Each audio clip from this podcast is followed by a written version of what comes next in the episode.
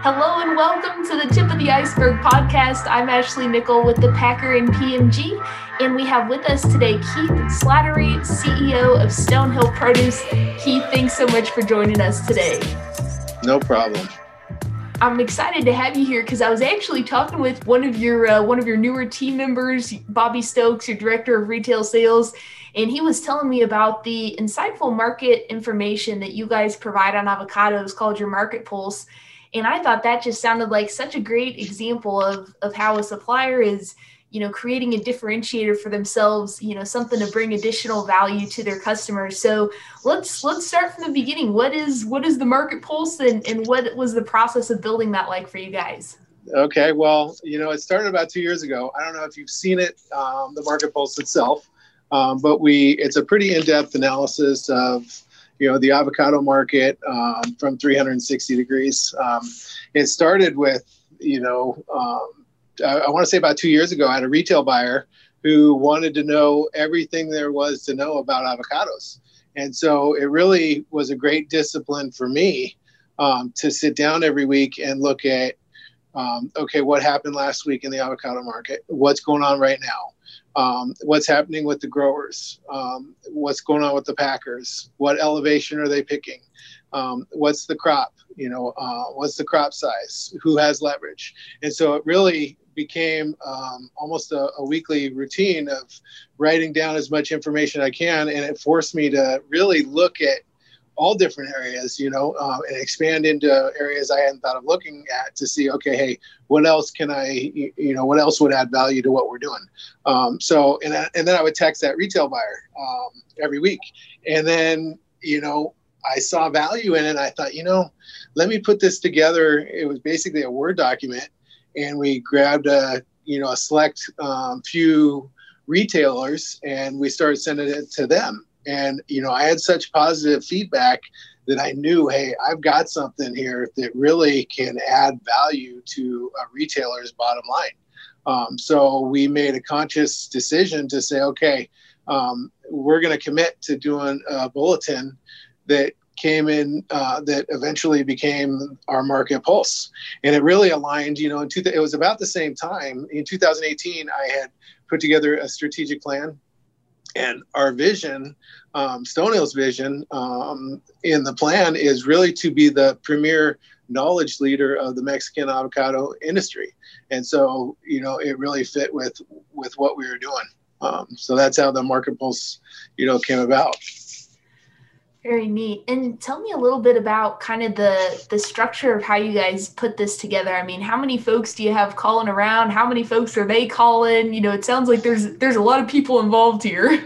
Yeah, you know, it's it's just everybody. You know, it's really a team effort. You know, um, my buyer, you know, he's you know kind of contributes what he's what he hears out of Mexico. The sales guys are talking about what's happening at the spot buy market. You know, we use the you know, um, the Hass Avocado Board has some amazing tools uh, for statistical numbers that we'll look at. Um, so it's it's not just there's probably about 20 hours a week that goes into you know creating this market pulse. Wow. And it's and it's not just one person; it's a team, which is why I think it's so good. Mm-hmm. So very cool and like you said from from everything to you know the the elevation even the context of what's happening in you know, even though you guys focus on Mexico, obviously what's happening in California and Peru and you know other markets plays into kind of the the overall outlook on things. What are some other just kind of like nuances of what's going on that you guys were able to to capture it in this weekly rundown that you do? Well, I think it's important to understand, you know, um, at a retail level, I mean, the avocados can be you know they're either the number one or two number two most profitable item you know in the produce department and in the hispanic stores um, you know i've talked to one of the retailers who said it's the number one most um, profitable item in the entire store above meats so wow. if you have a retail buyer that's buying 50 different you know commodities he doesn't have time you know to really get a good feel for exactly what's happening so um, so being able to understand when we're, when we're able to see some of those nuances, like okay, this is we're seeing this happening. There's a little bit of a disruption happen here, or you know we know that okay they're behind on the crop. and you know we're looking at packouts and we see the packouts changing you know it, it, it allows us to go to um, the buyers and say hey okay we see some promotional opportunities right now um, for the next three weeks you know there's a good opportunity to promote large sizes and really adds to their you know profitability and bottom line gotcha gotcha and you you gave one example of it right there but that's that's the other thing that I was thinking about was, you know, practical applications of this. You just mentioned it. Hey, we know there's going to be more of this size of fruit coming up. So, you know, maybe change your spec or take advantage of this or, you know, identifying some of those opportunities. What are some other things that that jump to mind in terms of how folks have been able to, you know, adjust and, and buy smarter just based on, you know, having this information? I think, um, you know, knowing, you know, we do focus on Mexico, you know, that's our spe- specialty and 90, 5% of what we do is import out of Mexico, but really understanding, you know, the different countries of origin, when they're going to come in, are there delays at the port? Um, is Mexico, what percentage of what Mexico is harvesting is actually being sent to the U.S.? What's the national market doing? You know, is what kind of, you know, um, problems are is california running into heat you know what's what, what kind of effect is that going to have on you know their harvest um, what kind of you know local grown um, uh, promotions are out there at retail on the West Coast. So um, I think all of that really, you know, kind of comes into play. Understanding, you know, and understanding leverage, that's a big thing. You know, um, in Mexico, when growers have leverage over the packers, you know, it affects the price. You know, when I got into the avocado deal 25 years ago, in a good market, the avocados would move a dollar, and in a red hot market, they'd move maybe two dollars in a day. I mean, you can see this. You can see now, and you know when that when growers have leverage and they know it, and they're able to bring that thing up five dollars a day, and before you know it, it's up twenty dollars, and a lot of people can really get hurt. You know, you got guys that are locked into commitments at let's say a twenty-five dollar market for you know the next two weeks, and that thing goes to to 40 um, they're losing $15 a box on multiple loads that's that's not an easy thing to swallow. So understanding you know and, and we're not 100% right but i think we've got a pretty good sense of what's going on. And when we see changes you know even a half a day even you know um, being a half a day ahead of anybody else can be the difference of you know thousands of dollars moving your fruit or securing fruit um, before anybody else. Mm-hmm. Well, because it sounds like things can change very quickly. So if you're if you're not getting something weekly or even more frequently, you know that it it may be obsolete, you know, two weeks later or ten days later, or you know, at longer intervals. Yeah, no, the avocado thing it changes very rapidly. So, and that's why you know, like the market pulse is so valuable to you know um, a, a, retailer because it's a really a, a, quick read but it's really informative. And and when that you know it builds you know it, with the intel it builds you know really reliability um, and when a you know when a when a buyer can rely on a supplier for good intel um, when all of a sudden you know we see things changing and we call up our buyers and say hey you know jump on this. You know, this is what we're seeing. You know, um, it can be the difference between you know really struggling and feeling like okay, hey, we dodged a bullet. Mm-hmm. Well, that's I. I'm glad you mentioned that too because I was thinking that this probably spurs a lot of conversation for you guys, right? Whether it's the retailer reaching out and saying, "Okay, so I I read this. What do you recommend? Like, how do I get around this? You know, or like you said, your folks reaching out proactively and saying, hey, in case you haven't seen this already, this is coming up and, and you might want to think about this or that, right? Yeah, I think the biggest compliment that was given to us was um, a buyer called me up when he first got this and he said, you know, this is like the Wall Street Journal for avocados. And I was like, okay, I know we're doing something right. so, so yeah. Very neat, very cool. Well, what are uh, t- tell us a little bit about what, what's going on with with the avocado market uh, right now. Um, so we're finishing up the Mexican season. Uh, Mexico's season runs uh, July 1st through um, June uh, June 30th, um, and so we got basically two weeks left.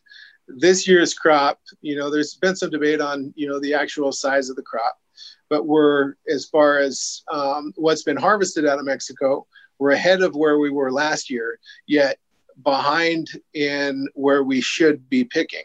So it tells us that this year's crop is a lot bigger than last year. We're still picking at the middle to high elevations. You know, the high elevations are usually the last last of the season, um, where right now where we should be, and we're still at some of these, you know, kind of middle elevations, even mid to high. Where this is the first time I think in 20 years of importing avocados that I really believe that a lot of these Mexican growers are going to lose their crop to drop because they have nowhere to go. We're dealing with three different um, you know supply suppliers right now. You have California, you have Peru, and you have Mexico. Um, and you know the demand for avocados, you know, it, it is a lot better. You know, it is higher than it was last year. I think pre-COVID we were probably running around 42 million pounds a week, I would say, um, and we're closer to 50 to 52 million pounds a week this year.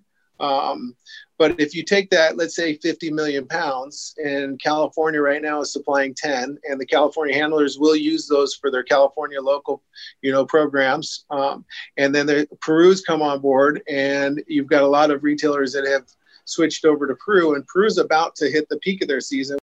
If demand's at 50 and you got California at 10, uh, Peru's going to be coming in with, you know, 16 to 18. So now all of a sudden, you know, you've got 27 million pounds of a 50 million pound demand for uh, the other two countries of origin. What's left is really what's being given to Mexico, you know. Mm-hmm. Um, so, and what Mexico's has to harvest to finish the crop is a lot more than what's needed in the U.S. right now. So those are the struggles that we're seeing.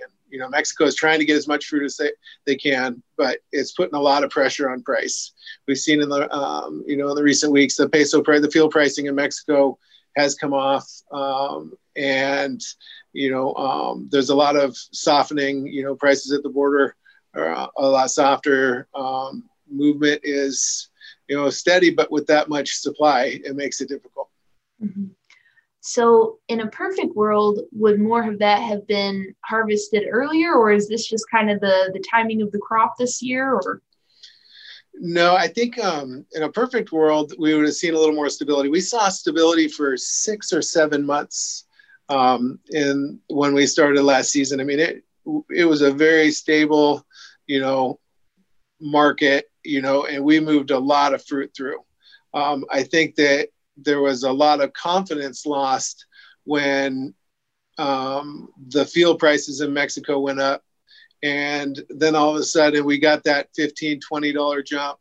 Commitments were people started falling down on commitments.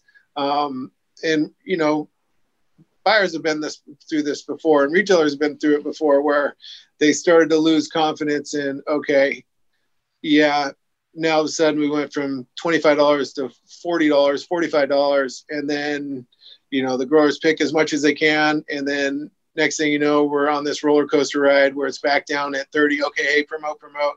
Maybe they'll promote. If they do they're worried about okay if i promote the price is going to go up you know and then we're going to get caught again. So that's some of the struggles that they've seen. So i think that's why this year you know peru has been you know every year it's been you know, a little better received. You know, the first year they came in, it wasn't, you know, well received. There's certain markets that still say, you know, no Peru, we're not taking it. We'll take California, we'll take Mexico, mm-hmm. but no Peru. But we've seen a lot, a lot of that change, and I think a lot of that is because of, you know, the psychological effect of this roller coaster ride where you can go, okay, how do I set my ads based off of, you know, I don't know what the market's going to be, and I don't know if you know someone's going to fall down on a commitment with me versus okay i can look to california and promote locally and know that i can set a profit margin based off let's say they want to make 30% whatever that profit margin is um, okay and now i can get a commitment with california. Or they can look at it in peru. Peru's dying to come in. So and peru you know will come in if there's room for them. And so this year you know they came in and said yeah we'll give you a no problem. We'll come in and give you a, a month program, a three month program, you know, so some of these retailers have looked at it and said, okay, I'm going to lock in fruit for a month or, or, for three months, and I know my profitability, and I'm just going to go with it. So we don't need Mexico right now. Mm-hmm. And what sort of the, um, you know, ha- have you seen retailers adjust um, to be, like you said, maybe you know, a, a little a little less far out planning with their ads to kind of account for some of that roller coaster, or, how are you seeing folks kind of navigate that during the year? Yeah, it's it's difficult. You know, um, I think for so many years the avocado deal was a you know a program business where you could um, set those ads two weeks out, three weeks out. You know, but you know, um, any way you look at Mexico, it's a spot buy play. Um, so unless the importer um, wants to put himself in the middle of, you know, the commitment that he gets out of Mexico that he may or may not um, get um, in front of the retailer where he has to commit, um, you know, they look for those different outlets, you know, and I think that, you know, Colombia is on the radar. So that's part of what we look at. We look at, okay, are they a player now? You know, um, they're harvesting fruit, fruit and they're, you know, expanding their acreage um, five years from now. Would do they have the opportunity to become a key player in the United States? They do. So it's it's a matter of navigating through these these markets and figuring out, you know, are these programs possible, or, you know, um, is this commodity becoming more of a spot buy commodity? Mm-hmm. You know, um, you know, every commodity is different. You know, um, you know, I think that, you know, with something like a strawberries, for example, I mean, it's very difficult to, you know, that's it rains and all of a sudden everything goes out the window. So you know um, i think it's a matter of educating you know the end user the buyers the whether it's a retailer food service or distributors or you know um, educating them on, on really how you know these markets work. I mean it's very difficult to make commitments that far out. I got you that makes a lot of sense. So again kind of the uh, underscoring the need for for constant communication about what's going on because those those plans can change and change quickly it sounds like absolutely yeah, absolutely. Gotcha, gotcha. Awesome. We'll we'll keep anything we've uh, anything we've left out or anything else that you wanted to add before we go. I, I think that pretty much summed up what I was uh, what I was thinking. Do you have any other questions for me? No, I I think that I think that pretty much covers it. That's fascinating stuff, and it's it's so neat I always think to hear kind of the behind the scenes of of all the different factors that go into, you know, what the price is, what the availability is, what's going on, you know, in other markets around the world that's that's playing into that equation as well. So I, I really appreciate the the time and insight. No, no problem. And hey, thanks for you know, thanks for the interview. And if anyone's interested in, you know, receiving our market pulse, um, people will ask me, hey, what do I need to do? Just call. Call the office. Um, tell them you're interested in it. You know, um, you know, give us a little bit of background on who you are, and we'd be happy to share it with you. Awesome, very cool. Well, Keith, that'll that'll wrap us up for today. We, we thank all our listeners for joining us, and we'll see everybody next time on the Tip of the Iceberg podcast.